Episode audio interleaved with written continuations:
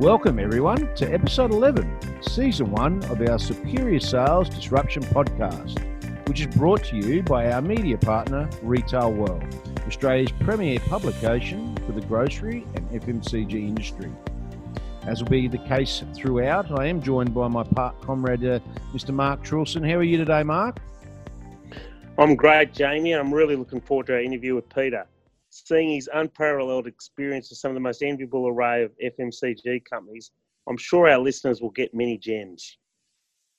Yeah, I, really agree with that, mate. I think uh, we will get some gems out of Peter. Peter's a, a lovely guy, and uh, uh, certainly from people that have worked uh, under him, and, and, and I got the opportunity to work as a third party uh, representing his brands uh, on a few different occasions. And look, yeah, he's a, he's a really nice bloke, and he really does help and want to truly help people along their career paths. So, without further ado, Peter Scott. Well, good morning, everyone. It gives me great pleasure to welcome Mr. Peter Scott, the current sales director at Don Smallgoods, uh, with us this morning. Uh, good morning, Peter. How are you today? Good, Jamie. How are you? Mate, I'm really well. I'm really well, and uh, we've also got our uh, our um, long lost hero down in uh, Melbourne, uh, the good friend of mine, Mark Trulson. Mark, how are you, mate? you've been a bit crooked, little birdie tells me. No, really pumped. Uh, I've been in Peru on a, on a project for the last couple of weeks, but uh, great to be back in Melbourne. Fantastic. And uh, look, certainly, uh, uh, Peter, thank you for your time today, mate. We're uh, really looking forward to talking through uh, uh, your journey in the in the FMCG game. It's been certainly one um, you've travelled certainly some good distances with with a number of really strong companies, which we're looking forward to hearing some stories from you today. And thank you for being on our Superior Sales Disruption podcast. My pleasure. So, Mark, you'd normally uh, jump in with uh, look with a great story. We normally like to understand a little bit more about your uh, upbringing, um, Peter. And uh, mate, could you tell us a little bit about where you where you grew up and and where'd you go to school?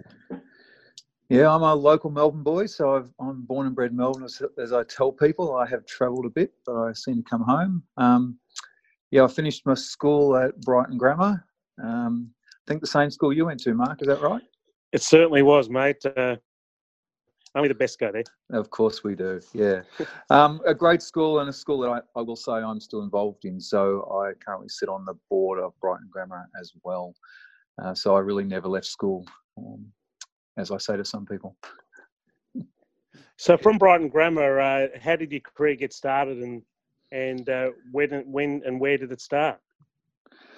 Um, great question, because whilst I am in sales, I actually did start off life as an accountant. So uh, from school, I ended up at Melbourne Uni uh, doing a commerce degree. Um, and from the commerce degree, uh, and back in those days, it was pretty easy. All the big chartered firms used to come to campus and offer you roles. So I ended up uh, working for going and working for PwC as an auditor. Um, which is where I really commenced my career. It's fantastic. Uh, we ha- we did a podcast with uh, Mark Powell from Lion, and he had a similar career start as a commercial man in accounting. Um, I also did uh, economics at Monash and started doing accounting, but uh, failed that miserably. So uh, sales was where I started. Uh, in terms of um, your, I mean, have you got a purpose that you sort of uh, live by, or a, a, a, why that sort of helps you uh, amplify what you do? Oh yeah, I've probably got a few of those. you know, you've got to get out of bed every every day and enjoy what you do, and you know, I think you know it's an old cliche, but you really come to you know come to work, do the best you possibly can. Um, you know, a person I once worked with, worked with said, you know, uh, uh, some people work for the creation of wealth and believe that uh, they will get looked after in the distribution of wealth, as opposed to some people are always worried about how the wealth is distributed, not really about the creation. So, I'm passionate. I like to see success. I like to win, um, and you know, as I said, come to work to do the best you can.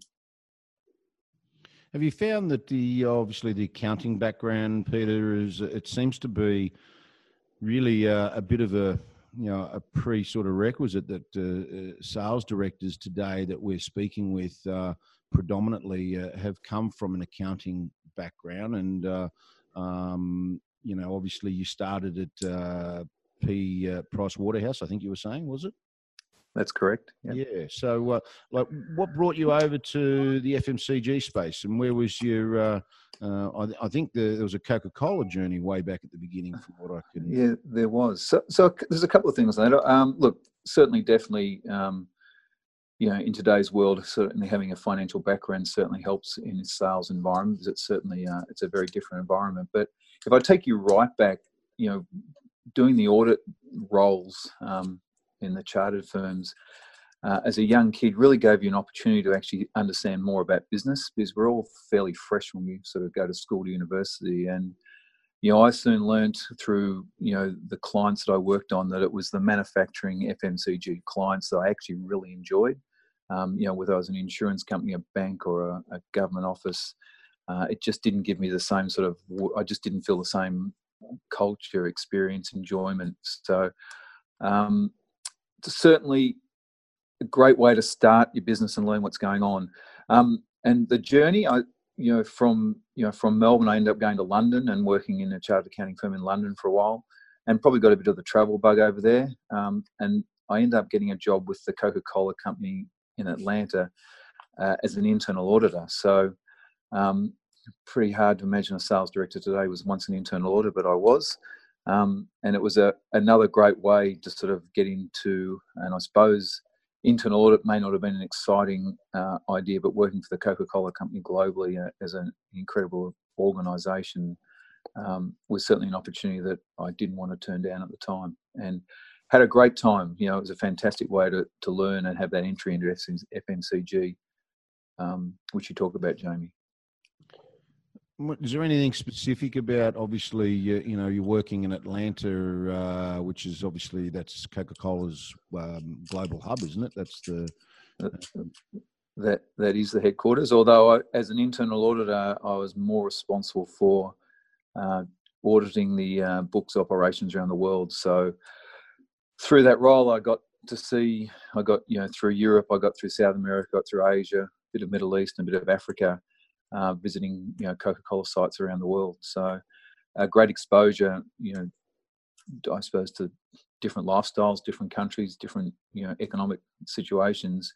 Um, but all the time there was a really strong theme of that, you know, incredible marketing, consumer-orientated focus that the Coca-Cola company is renowned for.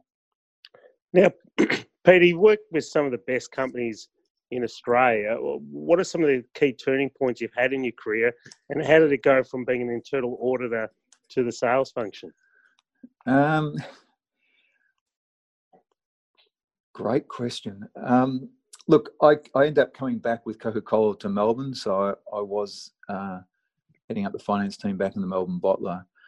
And again, I think it was from the experience at overseas. I really enjoyed the the whole uh, consumerism, the marketing um, side of the, the Coca-Cola organization. And I was always very keen to get to sales conferences and give the financial spiel. But I think, you know, along the way, it was somewhere I really just felt that's where I need to be. So I worked, and I think you've got to take control of some of these things yourself, but I worked very hard within um, the organization to try and get um, sales opportunities and experiences within the Coca-Cola organization. So whenever I could, I'd you know, I'd, I'd, get on the road with sales reps. I'd do accompaniments. I'd, I'd try and attend customer meetings and just try and understand more and more about the business. Um, it's certainly a side, and the sales commercial side was something I probably preferred in my day to day. As I said earlier on, love to get out of work and enjoy yourself every day. Um, it's certainly the commercial side was that. And we we certainly see, uh, Peter, um, that a lot of uh, again sales directors, managing directors, CEOs. We talk about this whole cross-functional sort of journey across their career. Uh, the traditional, you know, that traditional uh, climb from uh, starting as a merchandiser and ending up as a sales director, going in a, a straight line, um, just doesn't happen. Um, and you know, the reality is, is that you know, you've you've come from an accounting background. You've seen the seen the light, as we would say in the sales yeah, world. Definitely, uh, definitely saw the light. Saw the light, and I don't know if those uh, those conferences, uh, you know, they're a bit of a draw card to the old um, rocket launches. Once you know what we call the, you know, the, the two day uh, two day inspir- inspirational and a, and I'm normally a good evening to follow. So, uh, um, but uh, you know, it, it does allow you to then you saw where you felt more comfortable and where you really wanted to get into, but you had to actually work at getting yourself across to there. And and ha- and how did you do that once you come back to to the you know to to Australia under the Coke banner, and and where did that lead yeah. you to? Um, look, and uh, you, you definitely have to work for it. For anyone looking at you know a career, I think there is you. It's you know, despite the best training and and uh, high performance and all the other things that companies recognise these days, you do need to work it yourself. Um, and it's the experiences you talk about, Jamie, that you get along the way. So I also, um, while still in finance, I came back. To, you know, I came back to Melbourne in finance. I actually then, um, with Coca Cola, I did get to go to Europe and live in Vienna for a few years as well. Um, and again, that was when the Coca Cola company or Coca Cola was expanding through Eastern Europe. Um, and again, just a great a great experience and exposure to different situations. And through that, you know, I really touched on some of some more, a lot more of the strat, strategy and M and A type activity uh, through that expansion, which just broadened that whole commercial perspective um, of what you need to do when you when you're going forward, um, both in your career and what a business needs to go forward. Um, I did always have a passion though um, for the sales side, and I was. And you talk about disruption. Um, you know, I did come back to Australia again. I did say early on I was a Melbourne boy. I keep I'm a homing pigeon. I keep going back. Um, but I got a great opportunity uh, when Coca-Cola started uh, their, up in their vending business, and I think James Lane also talked about his vending business as well. But um, yeah, a great opportunity and really a disruption. It was it was the vending business was really Coca-Cola taking on retailing through these vending machines everywhere. Um, you know, the, with again the might of the Coca-Cola company and the investment they were able to make in vending machines, uh, we were, and I we were putting vending machines everywhere in places they hadn't been before, and and really, you know, we used to talk about the Coca-Cola used to say, you know, a Coke with an arm's reach of desire. Um, yeah, we were trying to put vending machines where public phone boxes were. Again, back in the days before mobile phones, but a great a great commercialism of, of an opportunity with an amazing organisation like Coca-Cola to, to back that advancement of those vending machines. And really, for me, my first, you know, entry into true leadership in a sort of more commercial environment um, out of finance. Now, Peter, um, the first time I heard your name was my brother who worked at Schweppes. Said one of the great leaders at Schweppes was uh, yourself, being uh, Peter Scott. Uh, what, what's some of your philosophies on building and managing a team, and what made my brother Nick uh, think that you're such a good leader? I, I thank Nick for those comments. Uh, look, it's mutual respect to start with. I, I think you you need good communication, you need trust. Um, I think one of one of I often see one of, and I'd almost call this as my problems. I've I've always got it. I'm very approachable, so I've always got an open door. So often, you know, work gets done early in the morning or late at night for me, which makes my days longer. But I, I do have a belief that when people have got people need to talk to you about something, and they're trying to drive the business. You know, often it's a it's a really you know a quick 10 minute conversation that can just give them the direction to go away and be more efficient in what they do. Um, so they shouldn't need to make appointments, book appointments, try and do presentations. So I, I very much believe in in that open door communication and that support function to go forward, um, and treating everyone with respect. You know, people most not most everyone comes to work to do a good job, um, and if not doing that a, a, good job, you need to try and understand why and try and help them. And that could be they're in the wrong place in the wrong career. They should be doing something else. Um, but it's it's that guidance, that coaching, and that communication that goes both ways and involving people and, and certainly treating, as I said before, with that respect um, and allowing that that passion passion for the product and the passion for the business to sort of be filtered down from yourself right through to the team. Um, so you know they really feel inspired to come to work and do a great job. Yeah, you're right. I can definitely testify to that, Peter. You're, um, you know, even not just uh, employees working for you, even as a a third party, uh, which we represented. Uh, you know, your um, the Schweppes brand when you're uh, at the helm, uh, as sales director for uh, close to 10 years uh, at Superior Salesforce, being your field provider. That even as a you know an external company, your door was always open to have those discussions, and uh, and it was always a very fair and um, you know quite quite a you know logical and you know. Um, you know, it was easy to have those you know conversations, even if they were tough ones uh, different times in in in in the journey of using a third you know, third party provider. So you, know, you certainly you know demonstrated that uh, in in us working together yeah. over those many years. But mate, what what were some of the you know what were some of your turning points and uh, uh, in your career path that you look back on that um, you think well you know what I'm, I'm, that, were, that was a really important turning point and um, you know is there any that you you know that you you you look back on and go hey I should have taken that uh, opportunity or taken that risk look I've had I've I've had a great career I've I've you know, I've enjoyed everything I've done. So, you know, there's been lots of turning points uh, for me. You know, certainly as I talked about, uh, you know, the opportunities to to to travel uh, with Coca-Cola and both in the internal role, um, and you know, back in Vienna was fantastic. The opportunity that the that Coca-Cola gave me um, to move into Vienna and commercialize that role was fantastic. Um, the opportunities that I then got um, through the Cadbury Schweppes organisation um, with you know the I suppose the integration of the Pepsi business, um, and I did some some time, you know, out of commercial, out of sales, back into sort of more strategy work with Cadbury Schweppes for a while. Um, some of the M and A work that um, certainly Cadbury Schweppes organisation were doing, and, and the opportunities that again that gave to meet different types of people again through you know merchant banks and lawyers to sort of give you another perspective on life um, sort of just gave me more you know life's a continual learning exercise so just i learned you know more and more and more things about how to go forward. And I think Jamie, you talked about you know the open door, but the tough conversations.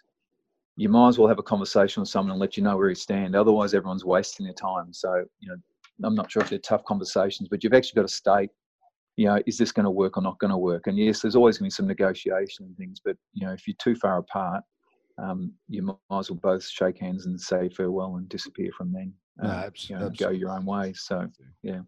No, definitely. Um. And, and, certainly, um, you know, from you know Cadbury Schweppes into Murray Goulburn um, was a, just a fantastic opportunity uh, for me as well. Uh, and I, you know, I did get to sales director in the Schweppes organisation following separation. Um, I got, sorry, after should backtrack about after the after doing some M and strategy work with Cadbury Schweppes, I did get my first break um, to lead the independents team um, at Cadbury Schweppes, which really, you know, my first true, um, uh, you know, sales, you know, pure sales role. Um, and ultimately ended up uh, as I became the sales director of Schweppes after the separation with Cadbury, and then went on to be the sales director of Murray Goulburn, um, which was probably the most, um, you know, exciting job I've had uh, for what we achieved in the dairy industry. And admittedly, you know, it's probably got some of the lows towards the end, but um, the moving into the, to a, a commodity based product at the time that the retailers were really, you know, really fighting pretty hard, and you know, the realization um, for me that I was I then had to take through the organisation was you know this private label piece, which coming out of big branded businesses like Coca Cola and Cadbury Schweppes, um, you know, private label was sort of probably in you know, my DNA was sort of the no-go zone. But when you actually took a, a helicopter view at the market and saw what was going on. Um, the way to participate and, and be successful to, was to collaborate and work better with the retailers and listen to what their strategies are about and what their strategies needed to be and, and how we could fulfill those. Um, and sort of through those ideas at Murray Goulburn, you know, myself and the sales team had, you know, a lot of success um, and great relationships um, through the trade and and really, you know, developed Murray Goulburn, which was already the biggest dairy producer in the country, into sort of an even bigger organisation. Um, unfortunately, until the fall of the dairy industry.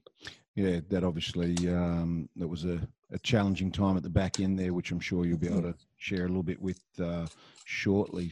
So, Peter, um, could you tell us a little bit more about, um, you know, in terms of uh, sales disruption? Uh, you've been, you know, you're the head of a number of very large sales and merchandising companies and uh, as the sales director, mate. What are some of the the real um, disruptive programs or brand launches that you can recall in your you know your tenure over the over the last uh, you know over the last number of years uh, um, on on a particular product launch and and or a disruptive moment uh, that you can remember back in in your career path? Got to test the memory here. Um, look, I've been there've been lots of things that have, have gone on when you think about you know brands that have and launches that are coming through the market. So, um, you know, probably energy drinks would be the big one. Uh, if you think in my beverage days, um, you know, the, the launch of you know Red Bull and Frucor's V sort of left you know the the, the Cadbury Schweppes and the Coca Colas of the world sort of uh, you know way behind um, uh, as far as reading the market and where that was going. Um, they soon caught up, but they sort of certainly went in catching those. So you know there has been some uh, amazing disruptors, and probably that's those sort of things were probably early signs for what some of the stuff has happened today was with you look at e-commerce and you know some of the trends and some of the new products that can get to market today um, a lot quicker than sort of some of the traditional products that we we played with. Uh, what I'm really intrigued by is just what you, the comment you just made. Then is that energy was was sort of the turning point for me. That it wasn't about how big you were, um, you know, before energy, you know, Coca Cola and Schweppes just dominated the market, but energy sort of showed that incu- you know incumbents didn't necessarily have the disruptive muscle. Um, how did you feel, you know, being at a company like Schweppes and and seeing some of these other companies really thrive with disruptive entrance into the market? It's it's a it's a really good question, Mark, and I think it's changed. You know the way we think about the markets today, because I think back then there was a view that it was a fad product that would come and go, um, and and big companies were still pushing their own barrow and would believe they were driving the market. Whereas, again, as I said with internet, you know the consumer choice is far greater now, and, and unless you're tapping into what the consumer needs are, you know, consumer insights and things. Consumer insights was not a word that was probably used, you know, 20 years ago um, by suppliers. We're now really looking at what's going on. Where's where's the market? What's the consumer want, and how how can how can we tap into those needs? And what are they? Um, you know, energy was a, a completely new phenomenon that you know, as we said, left everyone surprised and the growth.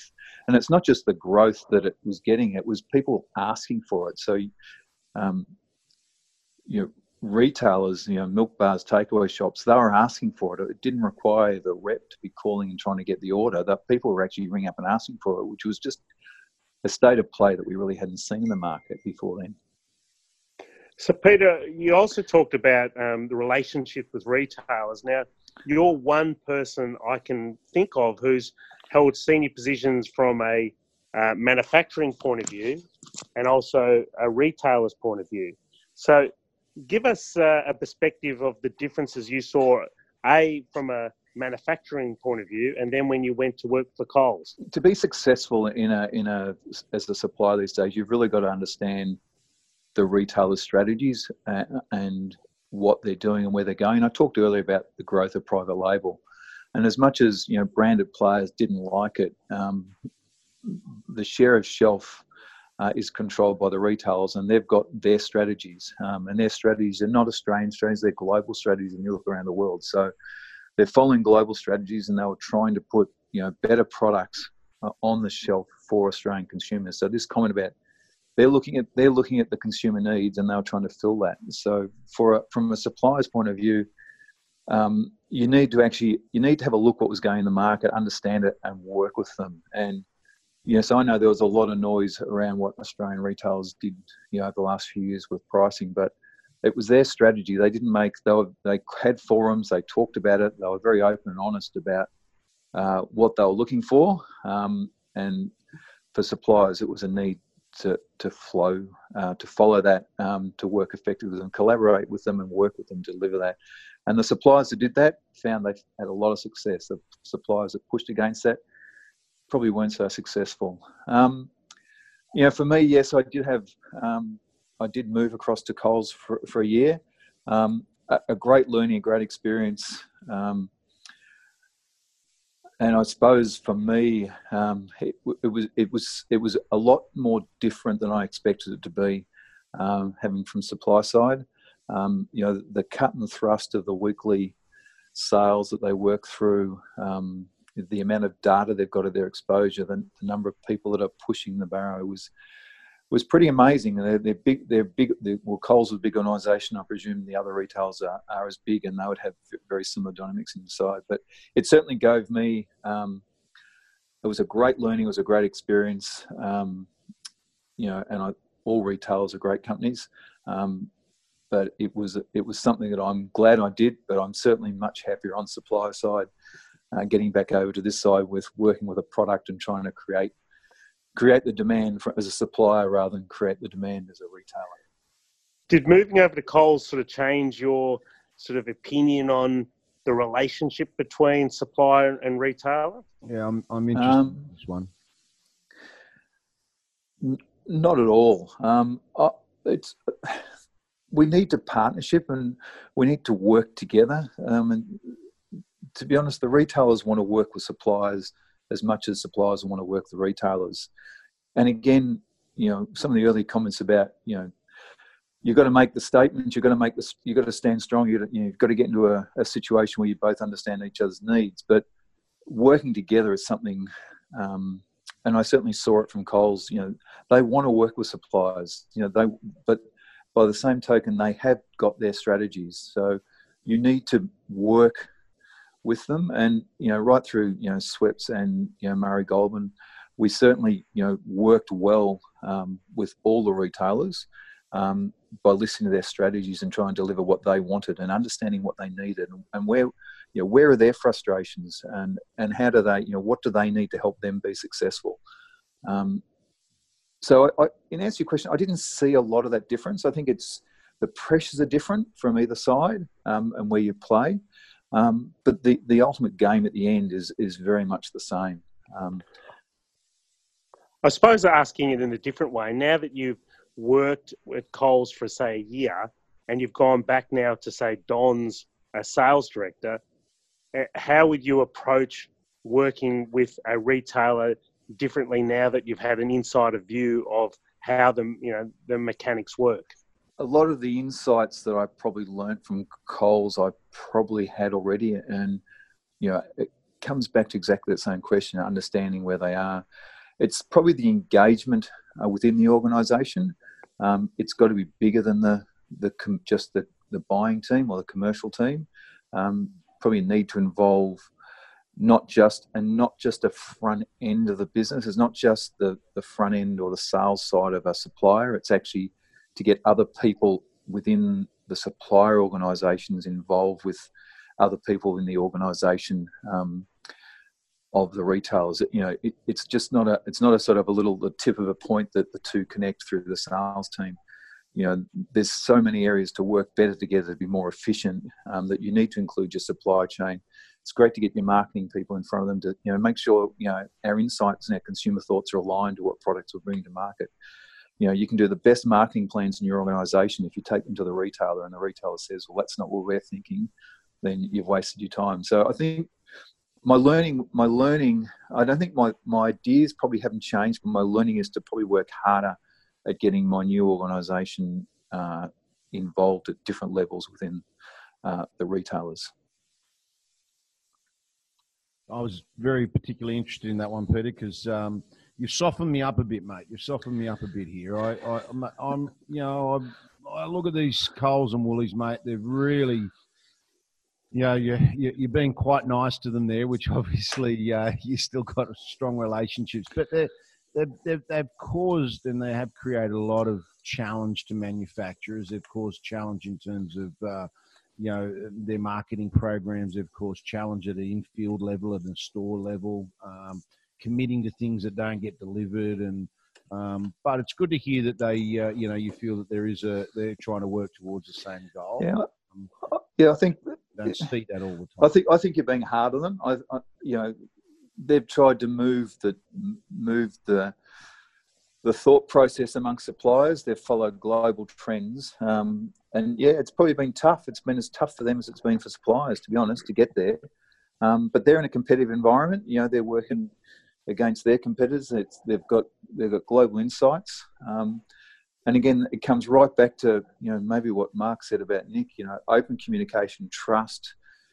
You know, talk to each other and find out where you want to go. Um, because everyone's trying to be successful, and uh, you know, the, the the easiest path for everyone to be successful will make it more successful.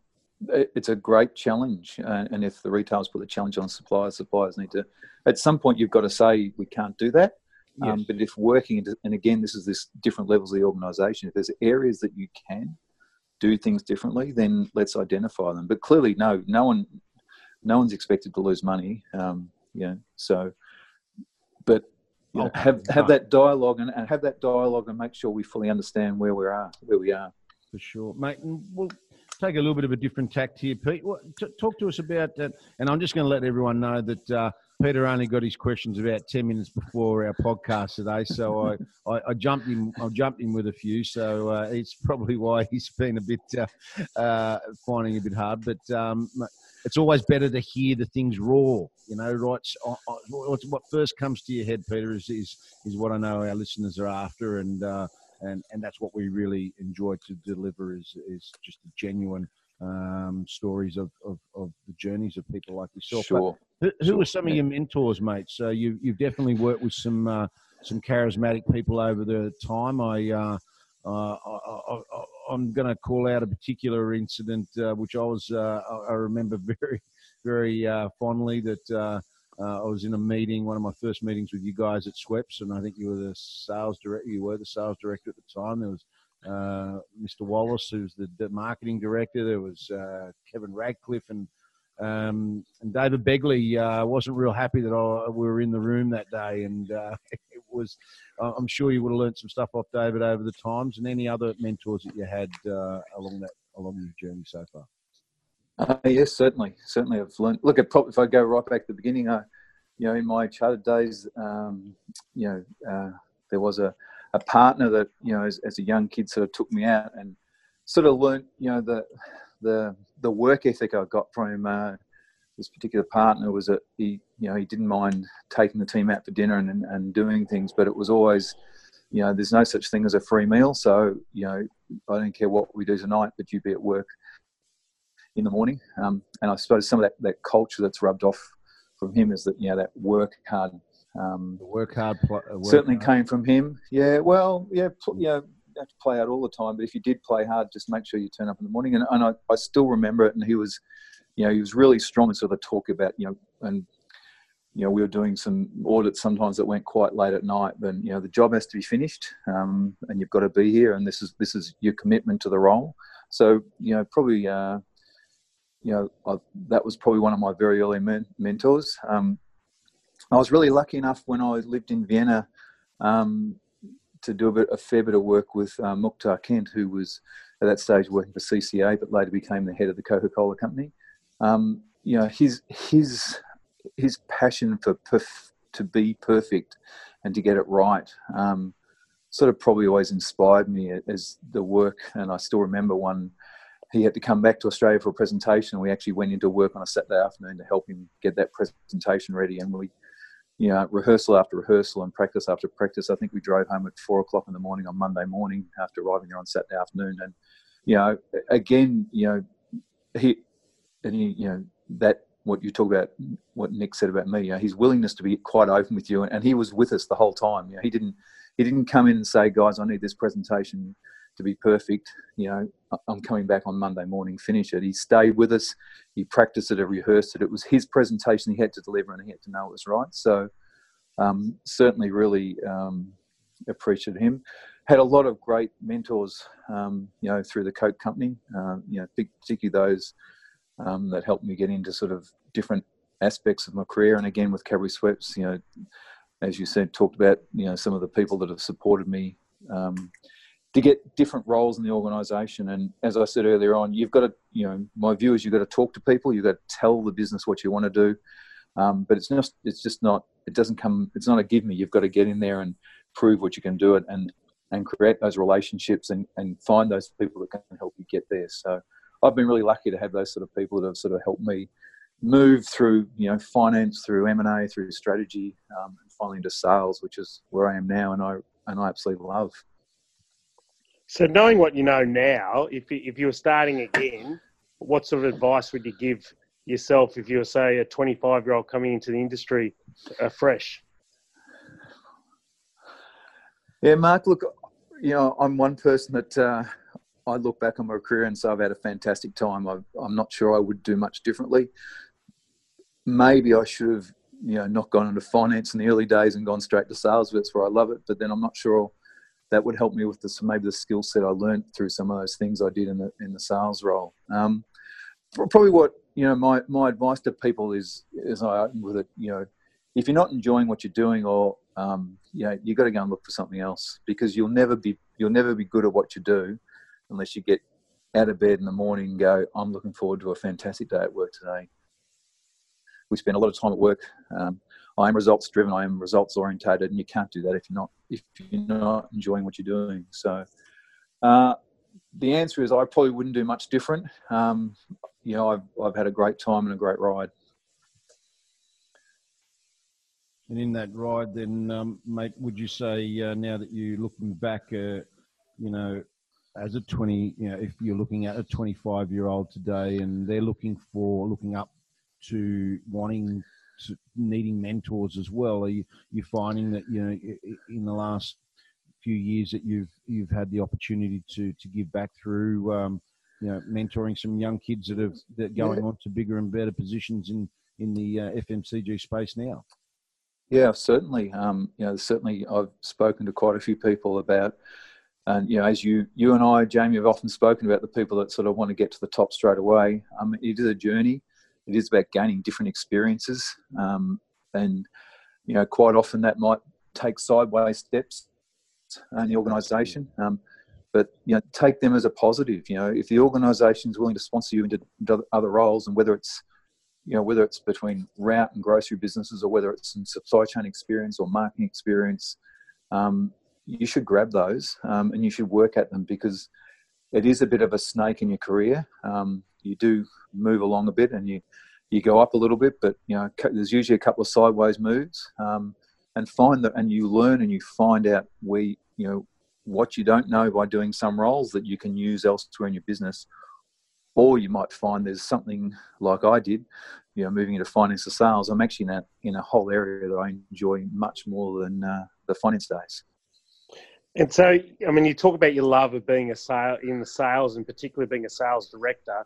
Have you seen the role of being a sales director change over so the last five to ten years? Definitely, it's definitely become um, you know, if you if I think back through you know, my early days, even when I was in finance and looked at the sales teams, it was more about you know order taking, and it was organisations you know shoveling their products to consumers. I think from from here right through, there's much more engagement with the marketing teams to understand what consumers need. There's far more engagement with um, the customer to find out what the customer needs are and how we're going to work together to get things done. Um, and look, you know, in for me, working with both Coca-Cola and Cadbury Schweppes, they're both fairly powerful organisations uh, in front of the, the, retailer. But today, you know, that to be continue to be more powerful and as powerful as they've got to negotiate, they've got to communicate, they've got to collaborate, they've got to do a lot more things with the retailer. Um, and understand what the retailer strategies are or the customer strategies. Not just retail; it's right across the whole food service uh, and route businesses as well. You, it's, it's a very different role um, because there's more people involved, and you know, as Jamie alluded to earlier, things are tighter, things are tougher. You know, it's not there's it's not as easy as it used to be. So you've got to work differently. So you, you talked about working with your marketing colleagues. Um, one of the common themes that we've seen over this podcast series one is that you know there is a challenge for sales and marketing to be joined at the hip are you yep. noticing that as a challenge? And if so, what are you doing to ensure that there is alignment? Um, I think there's a, there's a role of a sales director and a marketing director to work together to calm down that noise. It, it's probably no, you know, everyone likes to blame someone else. Everyone likes to say something didn't happen. it's very hard to bring new products to market. You know, if if if we if we think about what new successful new products that come to market, you know, most stuff's range extensions. There's not a lot of true um, innovation in products. Therefore, it, you know, it's activity based. It's the commercials. It's the things that might bring the consumer to products. It's it's not that easy, um, and we've all everyone's got their own ideas of what you could do. Um, but again, for me as a sales director and working closely with the market directors, to calm down the noise. So if you know if the sales team are getting upset about things, to actually just bring bring it back to reality and again that communication, make sure they understand what is being worked on. Uh, you know, yeah, sure, there's delays, but you know they're not good, but they happen. We rather get it right than wrong. So um, there is there's a there is a need to work again. It's this collaboration, as I said, work together, calm it down, and deliver the result for the organisation. We're all one team. Have you seen a, a, formal process as a way of being able to ensure that alignment takes place? Um, yeah, definitely, um, and even right through the Cadbury Schweppes days, you know, there was there was regular, um, you know, meetings, um, off-site meetings between sales and marketing, where marketing would talk about the plans, and the sales guys would talk about how they would execute them in the marketplace. Um, you know, certainly followed similar plans through at Murray Goulburn and certainly here at Don, we're sort of working very closely with the marketing team on, on where they're at and and their products. So um, again, it, it's it is leadership. It is it, it, you know it is the marketing director and the sales director making sure they they're aligned in their thoughts and they work with their teams together to bring it together. Well, Peter, mate, uh, look, I've really enjoyed the opportunity to catch up on today's podcast. Um, you've got a uh, normally we ask uh, um, sort of as a bit of a wrap up. Well, you know, what's what's next for, for Peter Scott, and and uh, and and what do you see as your next journey? But you've obviously just commenced uh, your new role at uh, at Don's, and uh, um, you know, I'm sure that you're going to. Uh, um, take them to the next levels, and and with the challenges of the of the marketplaces and, and, and the retailers, um, you know, be able to help take them to uh, new heights as well. So, uh, um, mate, I really appreciate your time. Mark, have you got any uh, anything to close out that you want to ask Peter before we uh, wrap up? No, no, that's all good, mate. It's been fantastic. Thank you very much, Peter. No, thank you. And yes, you're right, Jamie. I'm uh, really excited to be here at Don. Um, and I'm looking forward to this is the next evolution in my career. So looking forward to creating some successes in this organisation well, we look forward to watching them as you uh, progress uh, and and take the team and, and their brands to uh, to those levels. So uh, again, Peter, thank you very much for your time, mate. Uh, so uh, um, and you know we'll um, be speaking to our next disruptor next week. And thank you very much for tuning in. We'll speak to you soon. Okay. Thanks, Jamie. Thanks, Mark. Well, Mark, uh, mate, that was uh, a really good journey with uh, Peter. Um, I, I must say that um, it was great to, to catch up and hear a little bit more about his backstory. Uh, I've known Peter for a number of years, but didn't really understand uh, enough about his sort of uh, his financial background. So, mate, you what were your key takeouts from today's uh, podcast, mate? Well, I think you know, uh, I think Peter has a real willingness to take a risk. You know, he's he's travelled to a lot of different continents and countries. And, you know, he was, you know, when he started sales or if he was in, as an accountant, he was willing to route ride with the sales reps. You know, I think his commercial savviness has really set him up. You know, he was in mergers and acquisitions and he really uh, drove strategy at a number of different companies. And I think he comes across as, you know, what uh, Jim Collins would say is a level five leader, and that he's humble but but he's very effective. And and I think you know his continual you know journey of wanting to learn more has has put him in good stead. Uh, what about yourself? Mate, I, I think certainly uh, our listeners can take away from uh, from Peter, um, you know, listening to listening to his people, having an open door policy. I think it's uh, really important to to give certainly staff members that are is is urgent for them at the time um, you know, might not be so urgent for you, but you've got to give them that time. You've got to give them the opportunity uh, to be able to, you know, to approach you. Um, look, I definitely think his mentors. I think his mentors uh, stood out as definitely gave him some uh, uh, belief and confidence uh, in his in his you know younger younger career path, and uh, which he's taken into full stead into into the senior leadership roles that he now holds. And um, you know, the other one, uh, which was an interesting one, he's given me a little bit to think about in terms of the you know, the insider view of a retailer and uh, and the working together mentality. Um, yeah, I, I, unfortunately do feel that you know Coles and Woolies, particularly being the behemoths uh, in the grocery space, have been quite a you know, quite tough on on manufacturers and, and suppliers and. Uh, but look, that may be uh, loosening, and, and, and at the end of the day, you've got to have both uh, working together. Otherwise, uh, it's not a it's just not going to be attainable. And um, obviously, the emergence of other players in that space as well. So uh, they're the, the key things I think our listeners could take away from my point of view. So. Look, I'd, I'd really like to thank our guest, uh, Peter Scott. It was great to catch up with him today. Now, we couldn't have done it without the production expertise of young gun, Blake Labina. Many thanks, as always, goes to the hard work from uh, our creative partner, uh, Ant May from Ant Designs, uh, Sydney's leading digital agency and website providers. So, uh, look, next week uh, we are hearing from, um, and, and, certainly a uh, icon within in the FMCG space, which I'm sure you're going to enjoy Uh, hearing from, and um, and and her backstory to where uh, her journey started. So. Uh, I'm looking forward to that. I'm really looking forward to it as well, mate. So, till next week.